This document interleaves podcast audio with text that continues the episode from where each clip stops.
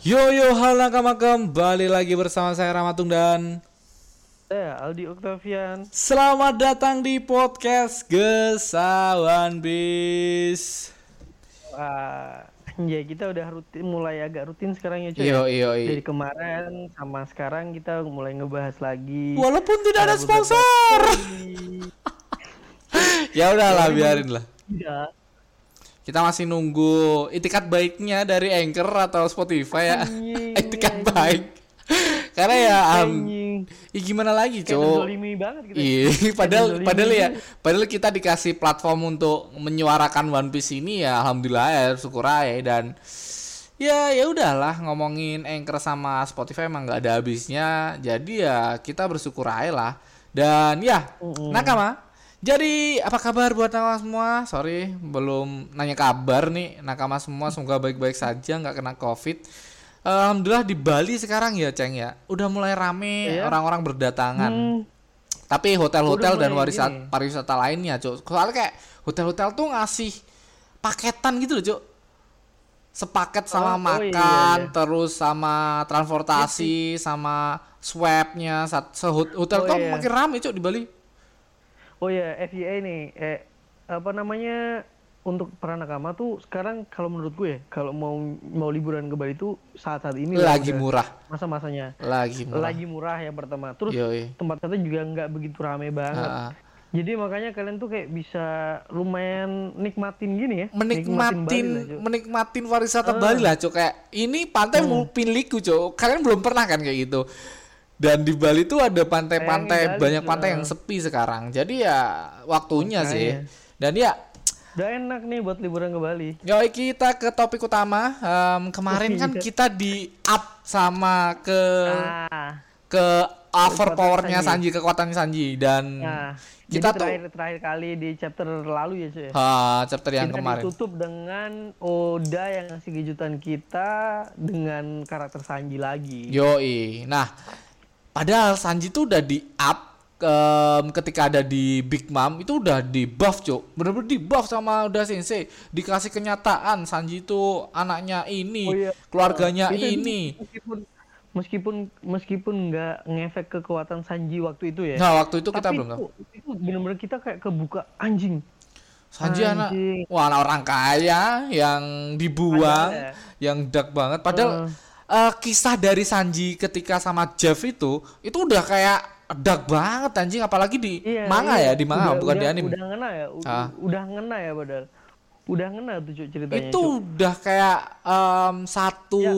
satu background Sanji yang menurutku itu penting dan ya udah selesai. Di situ udah selesai. Itu aja udah cukup.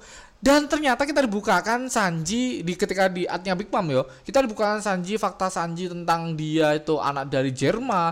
Dia itu adalah salah satu robot yang gagal atau manusia buatan yang gagal. Dan di situ kayak Sanji udah di up Cuk. Dan ternyata mungkin karena kedatangannya Jinbei di Wano. Mungkin loh ini persepsiku sih sama Oda Sensei. Dan kita beranggapan bahwa Jinbei itu lebih kuat. Tidak semudah itu. Aku juga sempat berpikir kayak gitu sih, Cuk. Maksudnya anjing ini Sanji kalau nggak di buff lagi, terus dia bisa apa? Bisa ya lebih kuat dari Jinbei. Makanya kayak Jinbei, ya dulu kita berpikiran Jinbei lebih kuat karena Jinbei pernah menyandang sosok Shichibukai.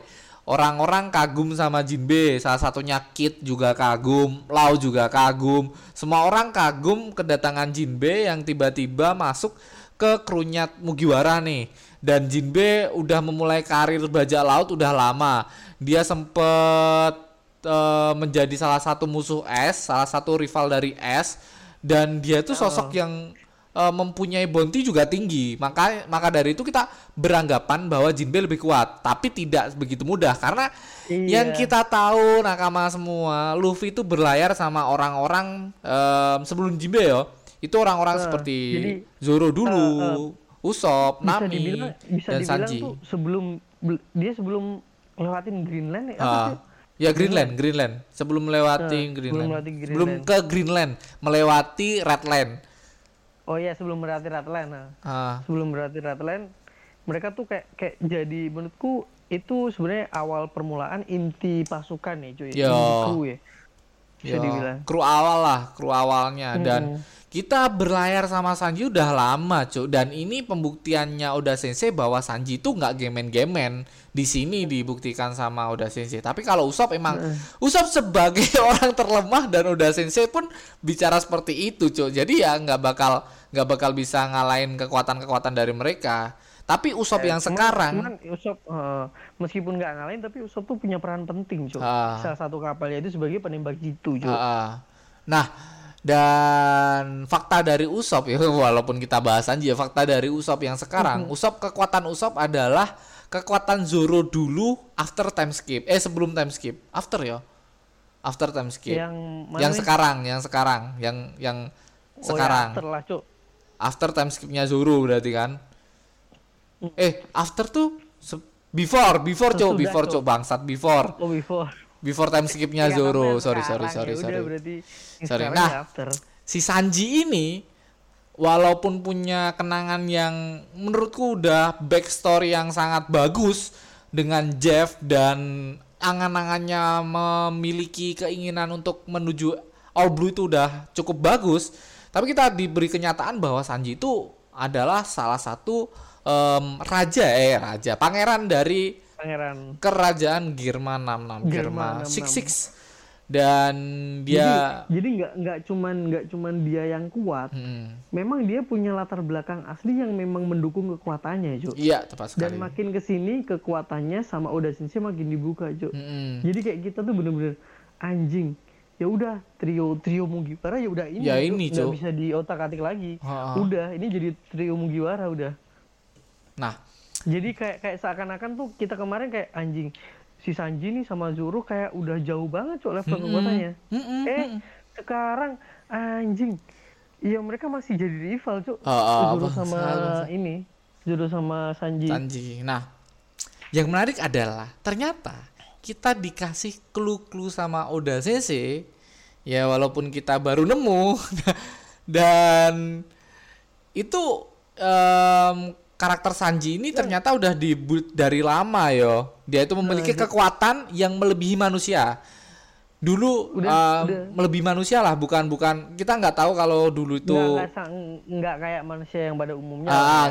Manusia pada umumnya. Nah, pertama kita bakal ngomongin ketika Sanji melawan anak buah dari Arlong yang ikan pari itu, Cuk. Nah, di pertarungan ikan pari itu Sanji pas ngelawan itu, kowe bisa jelasin, Ceng?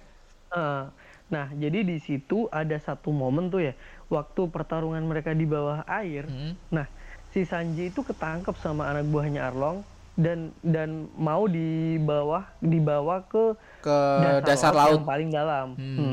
Soalnya kalau logikanya tuh di situ juga dijelaskan kalau manusia biasa Sanji atau manusia pada umumnya tuh dibawa ke bawah ke tekanan ke dasar laut, itu tekanannya kan luar biasa.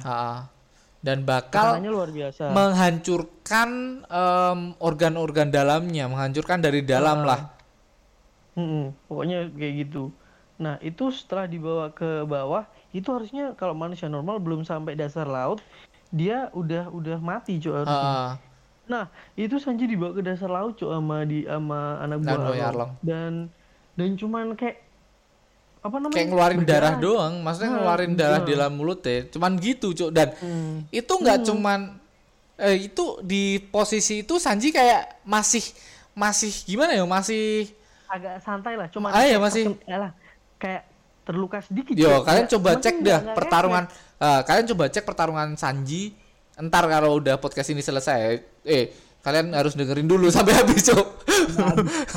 Sampai habis. Nah, kalian cek aja di YouTube pertarungan Sanji melawan anak buahnya Arlong, aku nggak tahu siapa namanya. Di situ Sanji dibawa ke dasar laut dan habis itu Sanji kayak biasa aja. Sanji nunjuk ke atas, dibawa ke atas lagi sampai atas. Sanji itu nutupin insang dari pari tersebut, anak buahnya Arlong. Setelah itu Sanji keluar dan tarung di luar dengan keadaan Sanji yang normal. Garis bawah yo, dengan keadaan Sanji yang normal dan biasa saja Cuk. Itu nggak ada dampak apapun, cuman Sanji ngomong sama Zoro, entar tak omongin kenapa apa yo aku baik-baik saja apa enggak. Kan ngomong kayak gitu sama Zoro, kalau nggak salah ya nakama. Kan bisa cek sendiri dan itu langsung diajar habis-habisan, Cuk. Gilanya ya, itu anjing. Ya. Langsung dibalik, Cuk, keadaan kan. Padahal Sanji tuh kayak si musuh tuh udah pede banget, ah ini dibawa ke bawah aja udah mati, Cuk. Tahu-tahu dibawa ke bawah dia kaget sendiri, Cuk, si Sanji nggak kenapa-napa. Sanji. Bangsat emang. Itu adalah salah satu mungkin clue dari Oda sih, mungkin ya salah satu clue bahwa Sanji itu bukan manusia biasa atau manusia pada umumnya. Nah, yang kedua adalah ketika di Caesar Clown tuh di mana, Cuk, yo? Yang setengah lava, setengah es itu di mana anjing namanya? Punk Hazard. Nah, di Punk Hazard itu waktu itu ada momen di mana ada 4 orang yang tuker arwahnya sama si Trafalgar Law. Salah satunya Sanji tuker sama Nami, Naminya ke Franky, Franky-nya ke Chopper, Chopper-nya ke Sanji. Iya kan? Ya, setelah itu 4 orang itu. Nah, setelah kejadian itu si Sanjinya kabur sama Zoro kalau nggak salah, atau Sanji kabur sendiri. Sama Brook. Sanji dalam tubuh mana nih? Oh iya, Sanji dalam tubuh Nami. Kabur sama Brook, ketemu sama Zoro, dan ketika itu dia ingin mengejar samurai. Nah, di itu berarti ada 3 orang yang masih tertukar di dalam goa lah intinya di situ ya. Nah, di situ ada si Chopper yang bertukar ke siapa? Chopper ke Sanji, namanya. Ini bikin bingung sumpah. Namanya. Jadi Chopper ke Sanji, Franky ke Chopper, Sanji ke Nami, Franky ke Chopper. Nami ke Franky awalnya. Ya. Franky Chopper. Yo, Franky-nya ke Chopper. Nah, setelah itu kan di situ ada Trafalgar Law tiba-tiba datang bikin aliansi. Tapi karena adanya ketiga orang itu dan Naminya tidak mempunyai tubuh aslinya, si Chopper sama Franky langsung ketuker, Naminya tidak. Naminya menggunakan menggunakan tubuh Sanji, terus si Sanji gunain tubuh Nami. Ketika itu Sanji sih jauh, gila momen yang paling kocak anjing Sanji. Bangsat mesum bangsat. Di situ Sanji kayak Sanji seorang pria mesum jatuh di tubuh wanita itu. Anjing itu momen yang paling apa ya? Paling surga buat Sanji menurut mungkin ya. Bangsat dapat opainya Nami yang gede, bangsat tiba-tiba dibuka sama Sanji anjing. Kan kaget kita bangsat waktu itu bangsat. Dan anjing. Sanji ketika itu nggunain tubuh Nami dan dia memaklumi tubuh Nami karena Naminya itu wanita. Dia itu kayak nolongin si samurai siapa? Nyelam ke dasar laut, nolongin si samurai itu, Cuk, tubuhnya kan ada di dasar laut satunya. Si Kinemon ditolongin. Setelah itu kayak dia gara-gara mungkin menggunakan tubuhnya Nami kayak lemah tak berdaya. Nah, selain itu lah, ini clue dari Oda Sensei yang berada di Nami menggunakan tubuh Sanji. Ketika itu di chapter 675 yo, Ceng, kita udah browsing 674 mereka diserang, Cuk. Ah, mereka diserang 674, 675 Nami ngomong kan. Nah, di sini Nami sama Usopp berhadapan sama si Caesar Clown dan lainnya, kayak ada sosok-sosok lainnya adalah anak-anak yang lagi apa ya, Cuk? Sakau. Butuh banget permen, Cuk. Apa sih namanya, Cuk? Iya. Raksasa sakau, Cuk, anjing. Butuh banget permen. Gara-gara itu si Nami yang menghadang karena kan anak-anak itu pengen banget pulang ke negerinya, dan Nami tahu sendiri kalau Nami udah berhubungan sama anak kecil, dia tuh kayak mungkin teringat sama masa kecilnya dulu kan, Cuk, mungkin karena setiap kali Nami berhubungan sama anak kecil pasti walaupun di depannya itu musuh yang tangguh, dia tuh tetap digas sama dia, Cuk. Ketika kemarin aja si Otama kan Ulti aja digas anjing. Digas anjing, Big Mom aja digas sama dia. Nah, waktu yang paling keren tuh waktu versus mah ulti. Oh ini. Ya, terus lanjut, Cok. Nah, di situ Nami dihajar sama anak-anak kecil itu gara-gara menghadang jalannya. Terus setelah itu si Nami itu di kan Caesar Clown ini kekuatannya adalah gas. Selain itu dia bisa mengendalikan gas yang ada di manapun. Nami diambil gasnya di sekitarannya Nami sampai Naminya nggak bisa bernafas. Setelah itu ada salah satu sosok yang nolong salah satu orang setengah makan buah semel, setengah buaya kalau nggak salah. Apa lupa Ujo? Itu pokoknya dia yang dihianatin sama Caesar Clown ya. Nah, salah satu orang yang dihianatin. Nah, setelah itu ternyata Caesar Clown mempunyai bom di situ, di bom, dan Nami sama Usopp tertepar di situ, Cok. Yang bikin kita bertanya-tanya, si Usoppnya tuh tepar, tak berdaya, bahkan tidak digambar sama Oda Sensei, saking teparnya mungkin.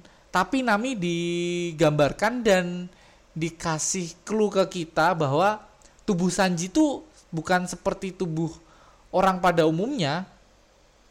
Dan dia bersyukur, si Nami bersyukur ngomong bahwa ini tuh bukan tubuh manusia pada umumnya kan gitu, Cok.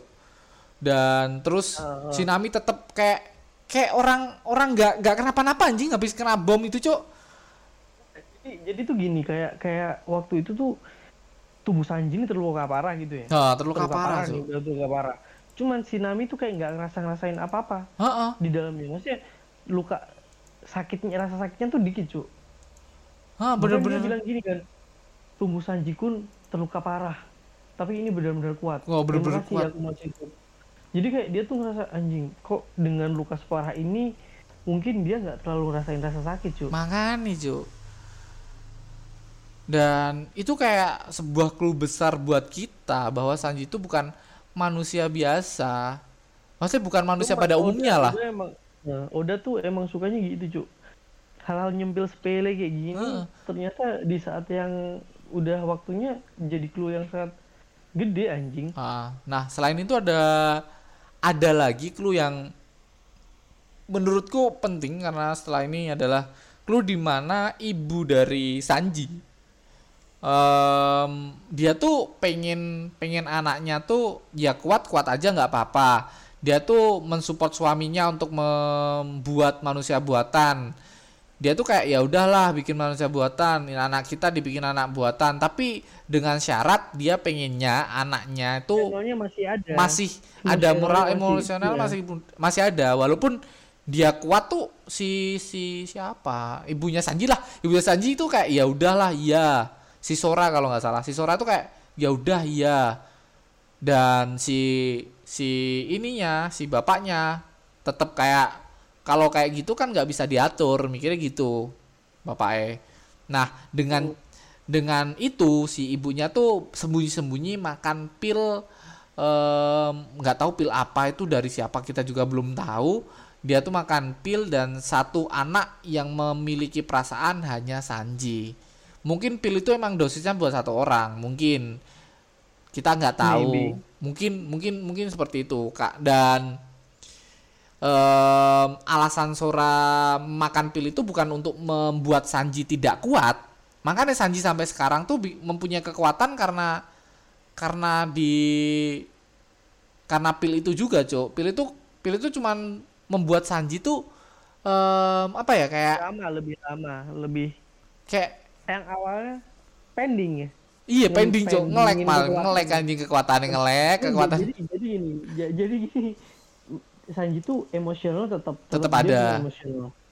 Cuman kekuatannya ini juga jadi hilang. Ya, bukan pure hilang ya. Awalnya kita ngira hilang. Jadi hilang.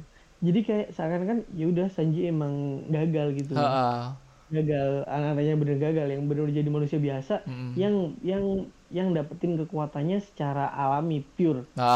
Ya mungkin emang skill-skillnya dia dapet secara alami ya, cuman kita nggak bisa nolak bahwa fakta dia keturunan Germa. Jadi seiring waktu kekuatannya meningkat tuh, kekuatan dari Germa ini pun juga muncul makin lama. Nah, yang menariknya adalah waktu itu Sanji kan sempat dikurung, Cok. Sempat dikurung menggunakan topeng besi. Oh, yang waktu iya di gini kan. Di bawah tanah tuh kalau enggak salah. Dikurung menggunakan topeng besi. Nah, kita flashback lagi, kita ke belakang lagi ketika Sanji pertama kali ngeluarin api. Kita kayak ya udahlah, ini manga, ini anim. Ini anim, Sanji ngeluarin api dengan berputar-putar. Kakinya tiba-tiba ngeluarin api. Kita kayak ya udahlah, ini anim dan ya udah wajar aja. Di hati kita kayak gitu, Cok. anjing. Dan ternyata nah itu kan harus muter-muter dulu. Setelah itu after time skip. Itu di Enies Lobby ketika itu melawan si siapa? Si Serigala lah.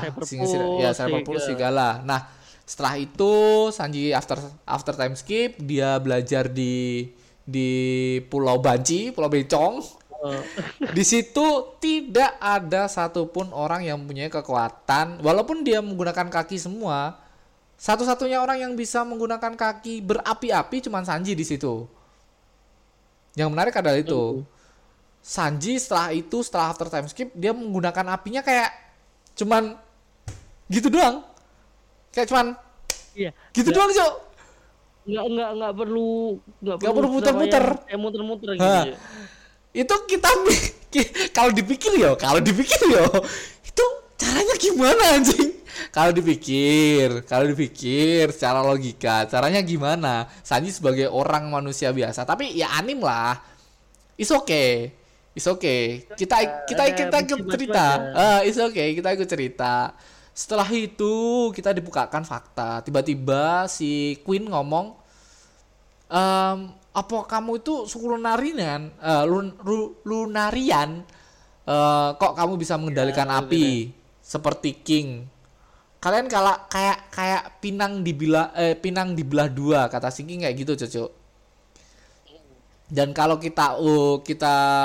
kita compare dengan dua orang ini, si Sanji sama Queen ini, mereka berdua tuh memiliki kesamaan yang sama, yaitu waktu dulu Sanji menggunakan topeng, si King juga menggunakan topeng. Entah topeng itu buat apa. Ataukah si King ini juga salah satu pangeran yang dibuang? Kita tidak tahu. Mungkin kalau kita berteori kayak teori kemarin loh, Cok, kita saling sangkut pautin loh, Cok. Karena si Sanji ini dulu juga menggunakan topeng, dia juga bisa menggunakan api. Kata si King juga, si Queen juga dia seperti pinang dibelah dua, sama seperti suku Lunarian karena dia bisa menggunakan api. Tapi si King ini, mungkin si King adalah salah satu pangeran yang dibuang atau gimana, kita nggak tahu. Jadi dia masih selamat atas pembantaiannya. Ini teoriku sendiri ya, Cok. Mungkin si King ini adalah salah satu pangeran yang dibuang oleh keluarganya. Terus ketika itu keluarganya dibantai entah sama siapa. Dan satu-satunya yang selamat adalah si King. Mungkin ini masih asumsiku sih. Masih bisa masuk sih, Cok, sebenarnya. Mungkin loh. Mungkin ini masih asumsiku sih. Dan mungkin juga iya, super banget. Kalau bukan gitu berarti si Sanji adalah salah satu orang yang mungkin dikasih DNA, mungkin bapaknya ya, Cok. Bapaknya mempunyai DNA dari suku Lunarian dan dikasih ke Sanji karena Sanji bisa mengeluarkan api dan kita belum tahu sampai sekarang api itu bagaimana sistemnya, apa sama seperti kakak-kakaknya. Dan kita tahu kakak-kakaknya cuman menggunakan apa? Red Suit-nya kan. Tapi Sanji kan tidak. Nah, kita belum tahu itu. Itu yang menarik sih. Yang menarik untuk dibahas, apakah Sanji ini mempunyai DNA King atau King yang mempunyai backstory seperti Sanji. Karena si King ini selamat, satu-satunya suku Lunarian yang selamat mungkin. Jadi teori kita ini yang penting kita membuktikan, ya udah inilah trio Mugiwara. Jangan kita berpikir si Jinbei bakal posisi Sanji itu, yang soalnya waktu pertama tuh kayak si Sanji si Jinbei ini nggak bakal mungkin ngelewatin Zoro karena Zoro udah OP banget kan. Apalagi dengan pedang barunya tambah OP banget. Yang khawatir pasti semua nakama tuh rata-rata berpikiran Sanji. Soalnya Sanji belum ada, meskipun dengan Red Suit ya. Kita kan belum tahu kekuatan Red Suitnya kayak gimana yang sebenarnya. Tepat sekali.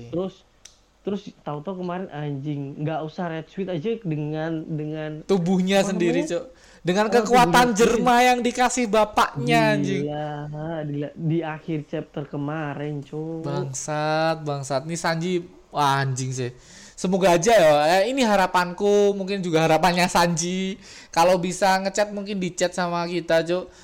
Sanji tuh nggak pengen semalam curhat soalnya. Sanji tuh gak pengen dia tuh tubuhnya tuh perasaannya tuh seperti kakak-kakaknya, seperti kakak sama adik-adiknya.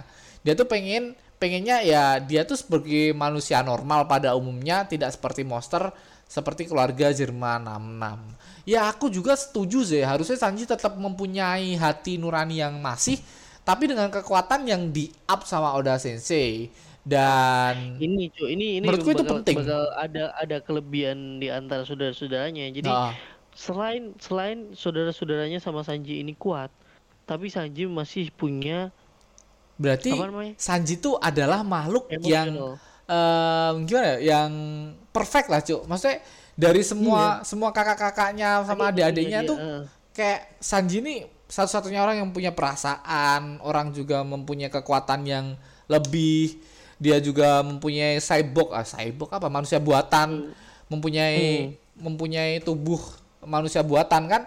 Bapaknya pengennya Sanji tuh Sanji dikucilkan atau dibully kan gara-gara Sanji bukan mempunyai perasaan. Dia tuh nggak ngewarisi tubuh, gara-gara kekuatannya, Cuk. Kalau Sanji punya kekuatan, paling satu-satunya orang mungkin yang paling disayang, Cuk. Paling disayang mungkin Sanji, anjing.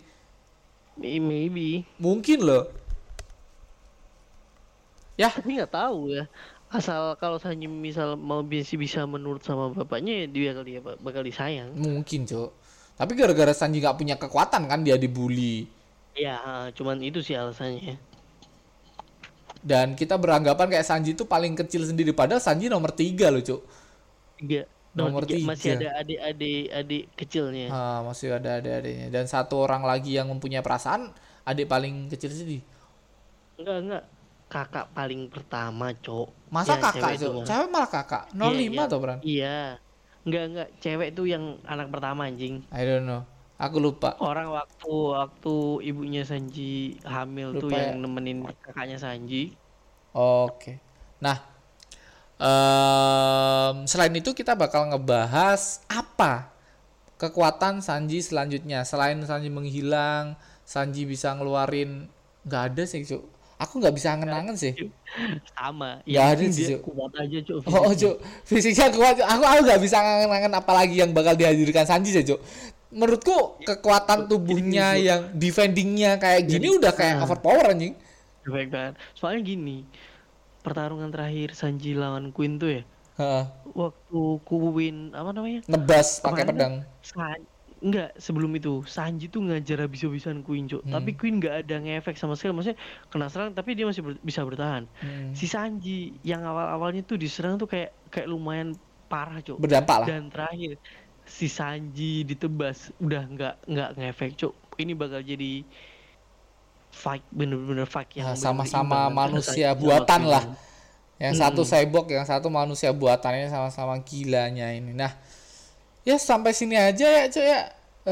Kita nggak tahu besok bakal kejadian seperti apa, tapi seru lah ngomongin Sanji ini. Dan kita membuka clue yang dikit-dikit lah, nggak seberapa banyak. Semoga aja kalau ada lagi ya kita bakal ngobrolin lagi. Dan thank you buat Nakama, thank you buat Aldi yang setia menemani. Jangan lupa share podcast ini ke teman-teman kalian, bisa mention ke kita di @rama_ertung atau @ondeondekeju. Nah, thank you. dulu dan jangan lupa kalau kalian ada kalau kalian mau bantu podcast ini atau nggak ada sponsor anjing, kalau bantu podcast ini kalian tinggal klik link di deskripsi. Bye bye. Kita putus kontrak. Yo, nggak tahu, semoga aja cepet ada email dari Anchor. Bye bye nakala. See you.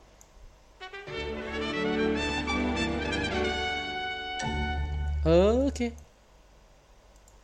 Oke, aku pamit aku.